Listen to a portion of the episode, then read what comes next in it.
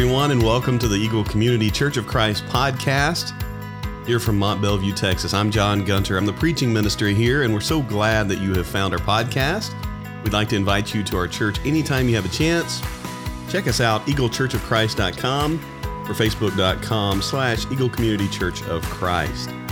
Today we talk about uh, boasting in God. Uh, boasting or confidence, as we talked about last week, may sound like bad words, but that's um, those things are things Scripture talks about. And so today we focus on Romans 5 1 through 11, where uh, Paul talks about boasting in who God is.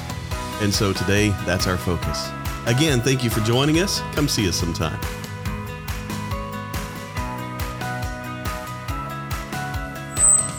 There it was.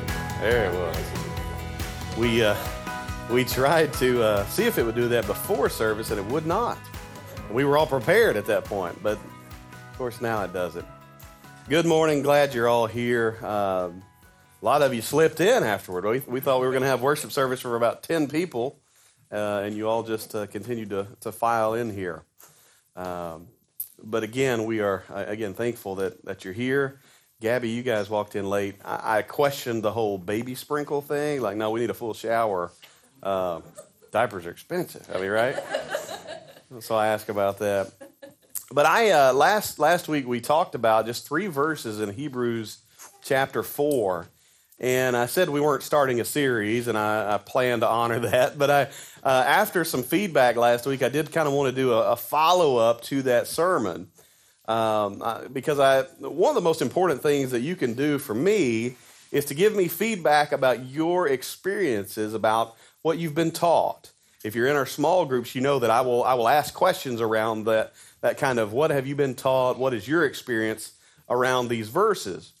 Uh, because when you come to a new place, all, all I bring is my experiences and what I think has probably happened. And so it's, it's almost like fishing and trying to figure out, all right, does this connect with people?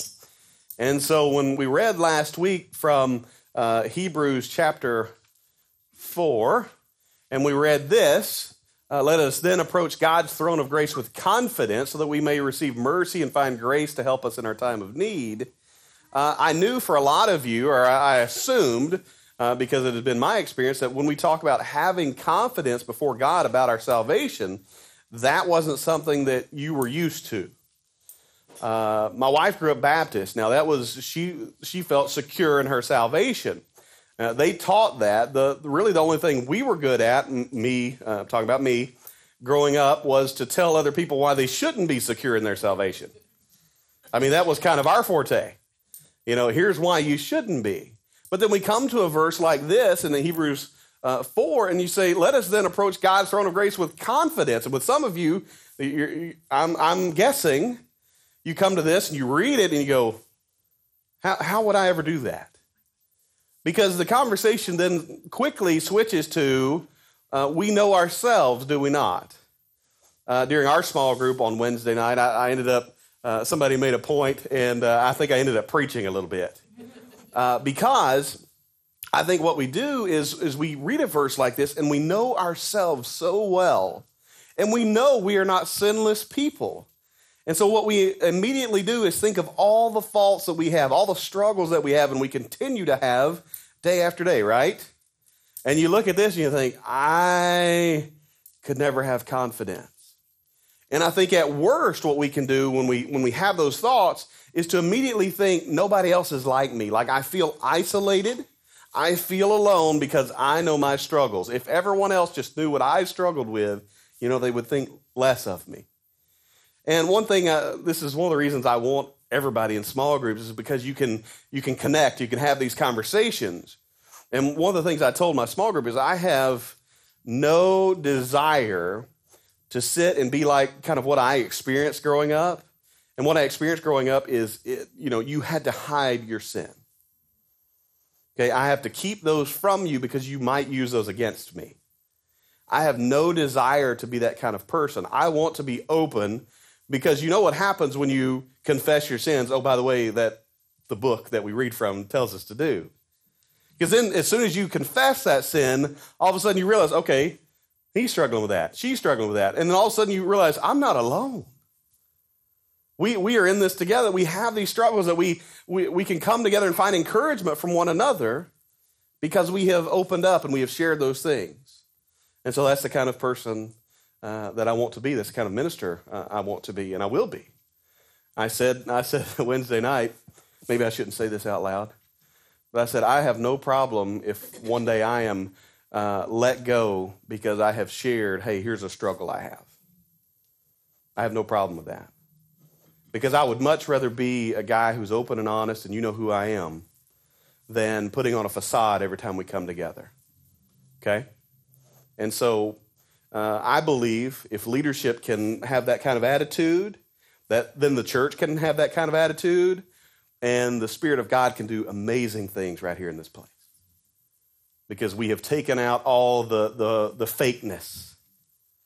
Our world is not just turning away from uh, religion because we don't want religion. Our, our world and what you're seeing with a lot of young people is they're turning away from religion because the, the fakeness that we have put into it. And people want to be associated and a part of something real. And a lot of times what they see is the fakeness, the mask we put on as we come to church. I have no desire to, to be that. Uh, my desire is to show you always who I am. And so um, when we come to this, I think all of those, those ideas come into play. Who I am, what I struggle with. Yeah, you don't know some things.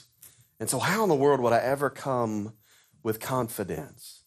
And so, I want you to, uh, if you're taking notes, I want you to write these verses down.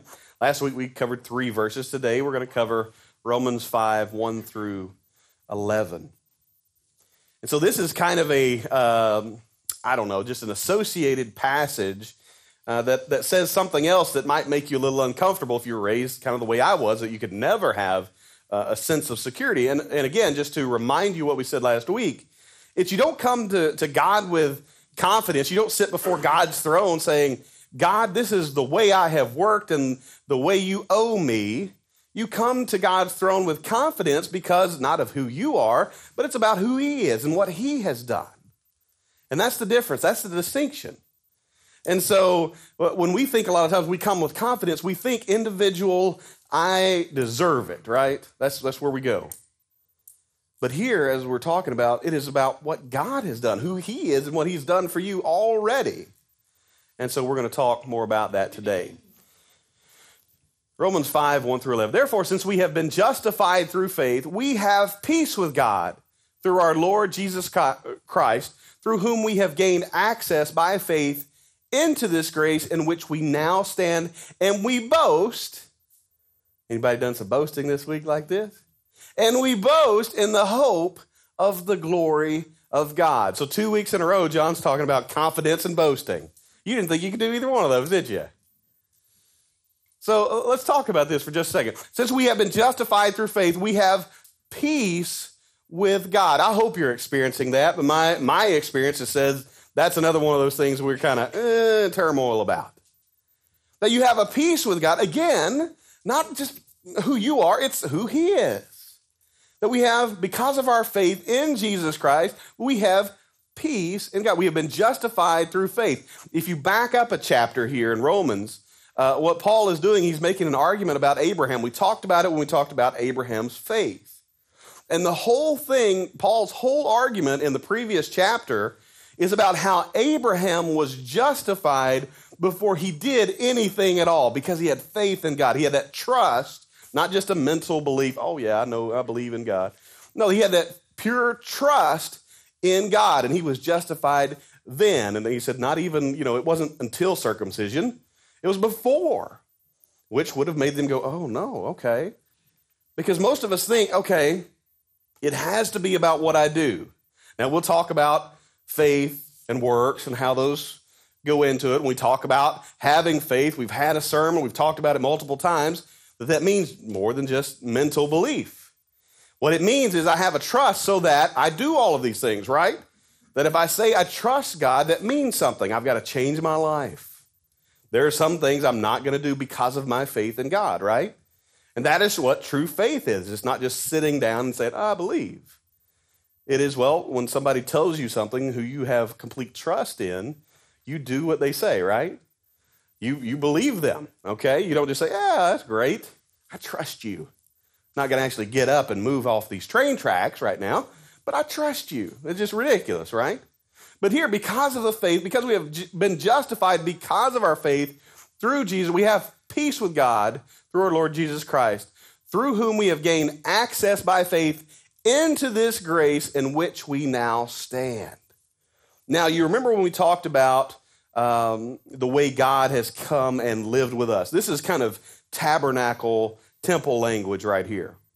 Remember earlier, you know, it was only the high priest that had access to the Holy of Holies to get the closest to God. Remember that?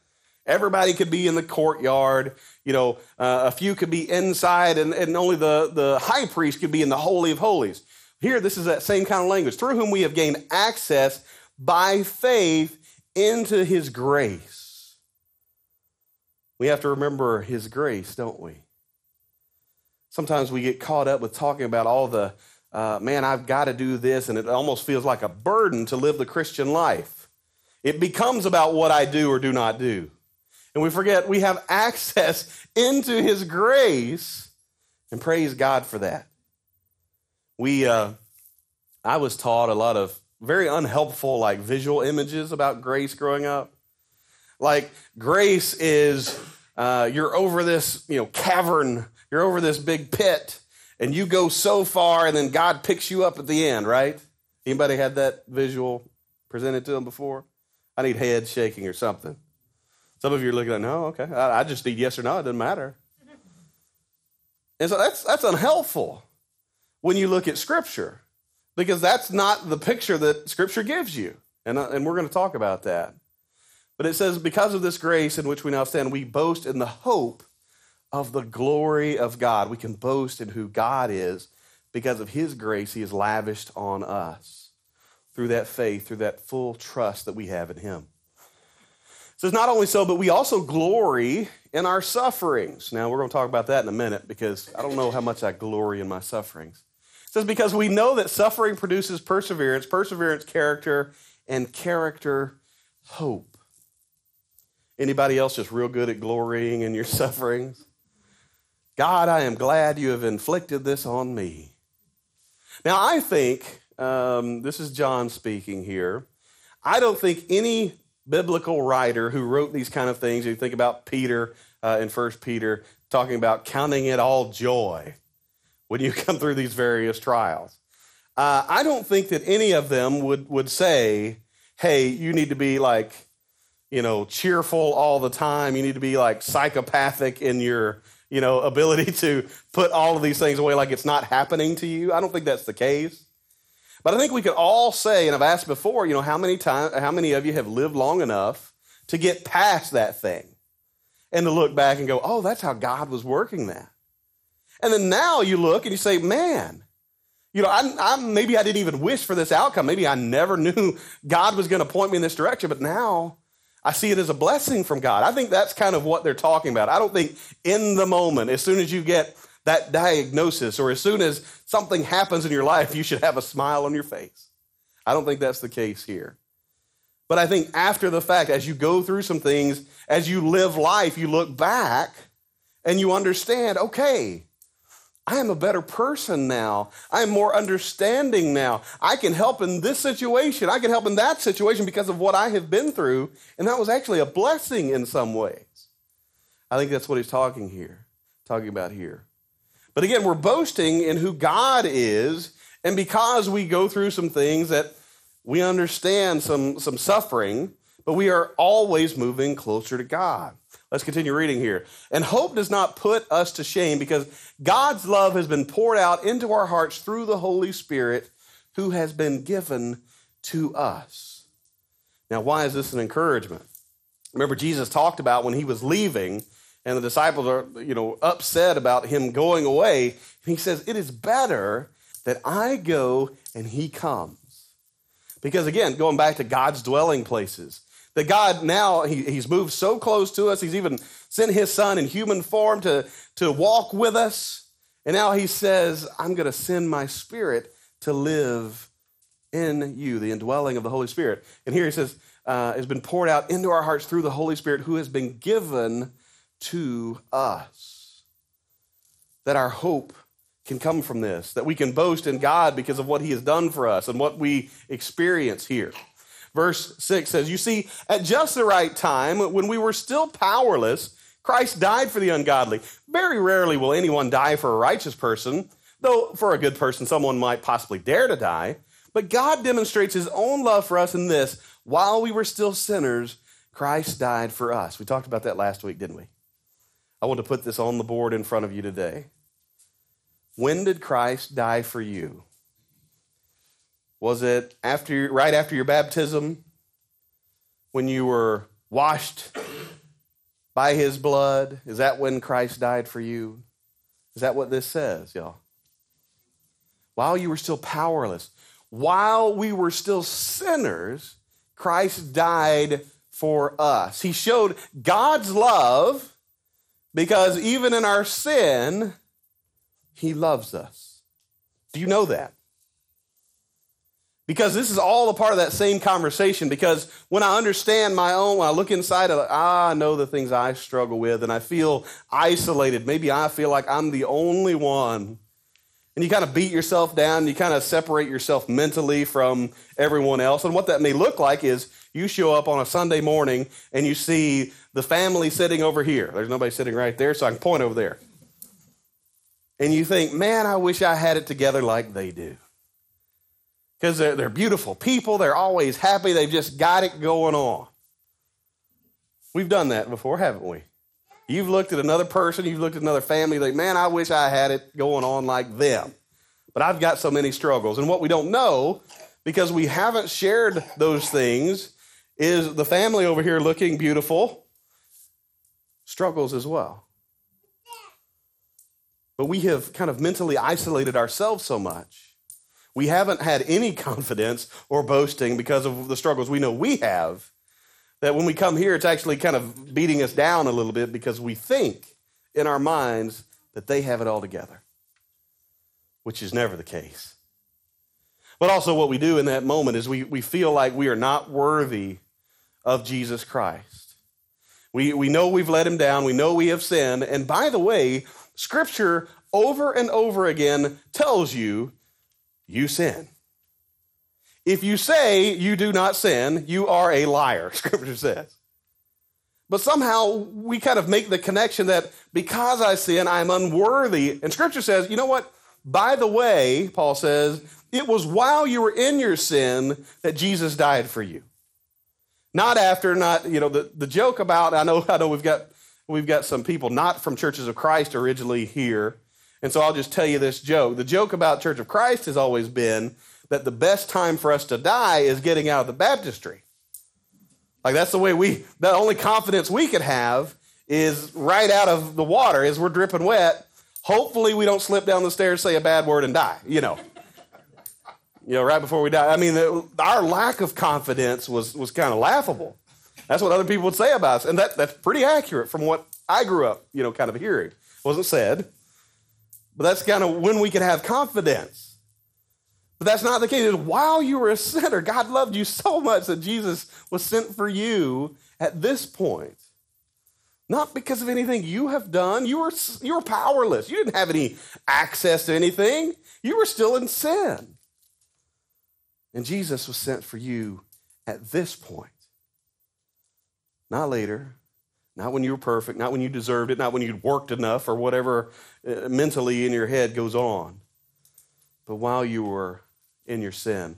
Since we have now been justified by his blood, how much more shall we be saved from God's wrath, wrath through him? Okay? For if while we were God's enemies, we were reconciled to him through the death of his son, how much more, having been reconciled, shall we be saved through his life. You get the gist of this verse, these verses here? So the follow up to the previous previous slide you looked at that Jesus was sent while you were in your sin. He said, okay, for if while we were God's enemies, while we were in sin, while we were against God, for if we uh, we were God's enemies, we were reconciled to him through the death of his son. He says, how much more, having been reconciled, shall we be saved through his life. That if you have this morning, if you're sitting here and you have been baptized into Christ, and, and we know that being baptized, as we read in Scripture, is talking about the death, burial, and resurrection of Jesus. So you're entering that, and, and the blood washes you clean uh, through, through this baptism. Said, so if you were reconciled to God when you were his enemy, before all of that, how much more so if you have put on Christ in baptism this morning? Does he cover you? Does he take care of you? And that's where our, our confidence comes from. That's where our boasting comes from. Again, not because of what, who we are what we have done, but of how much God loved us. That even while we were sinners, God loved us that much. And now we're a part of his family. And we talked about that last week. That, that even because we're family, you think if you had a good family, some of us didn't, but if you had a good family, it's not you're in and out and in and out, right? I, I kid Evan all the time. You know, he'll, he'll do something. I say, listen, I'm sorry, we're going to have to let you go. Uh, the McCartneys gave us some uh, hand me down clothes, which we love, by the way, and thank you.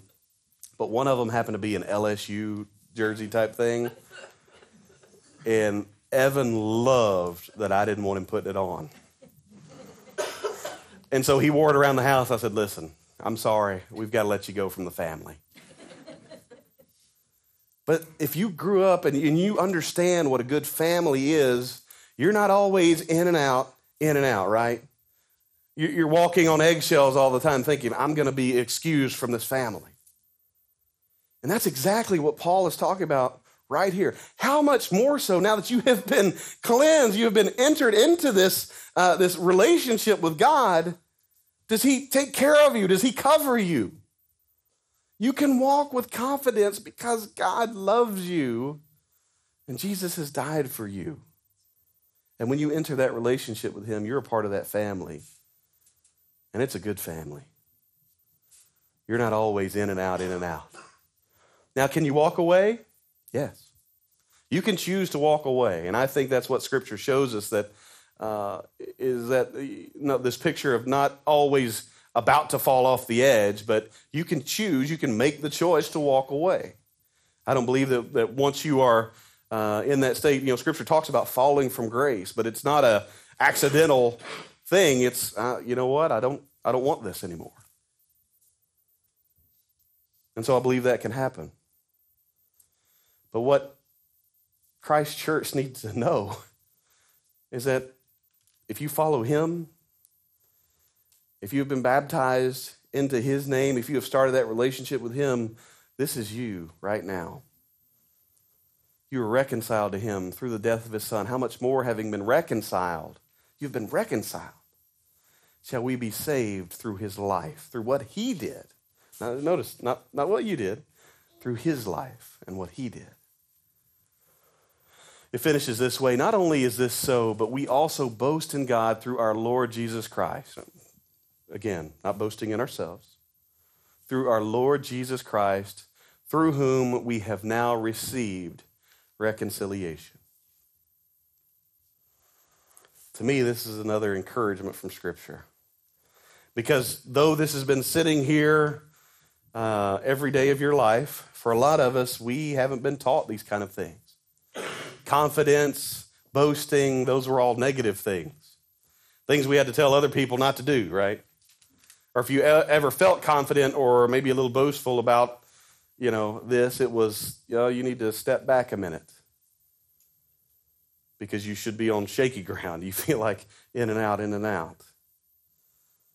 But Paul is fighting against this.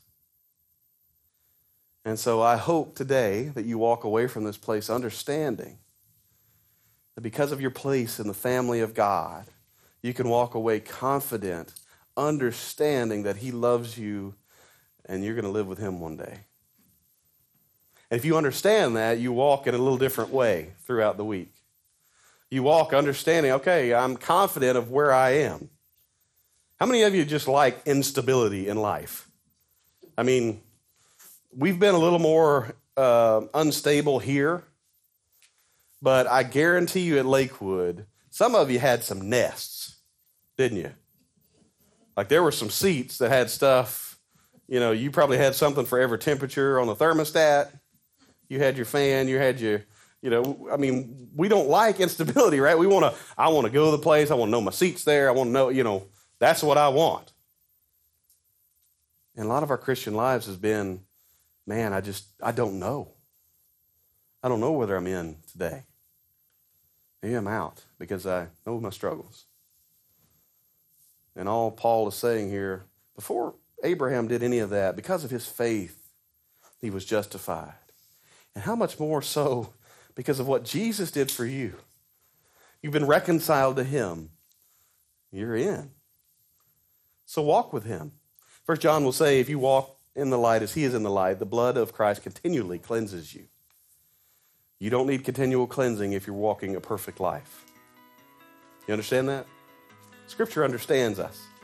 God understands us because of sending his son to die for us and walk right alongside of us. As we talked about last week, that Jesus was tempted just as we are. He had the same temptation. And so it's not about being perfect all the time. When we strive to, but Scripture understands, God understands that we're not. He still loves us anyway. So this morning, if you haven't begun that relationship that we've talked about throughout this sermon, today is the day that you begin that walk. I want you to begin that and to be able to walk in confidence, to be able to boast in, in your status before God. Not, again, not because of you, but because of Him. Because as we sang last week, God is so good.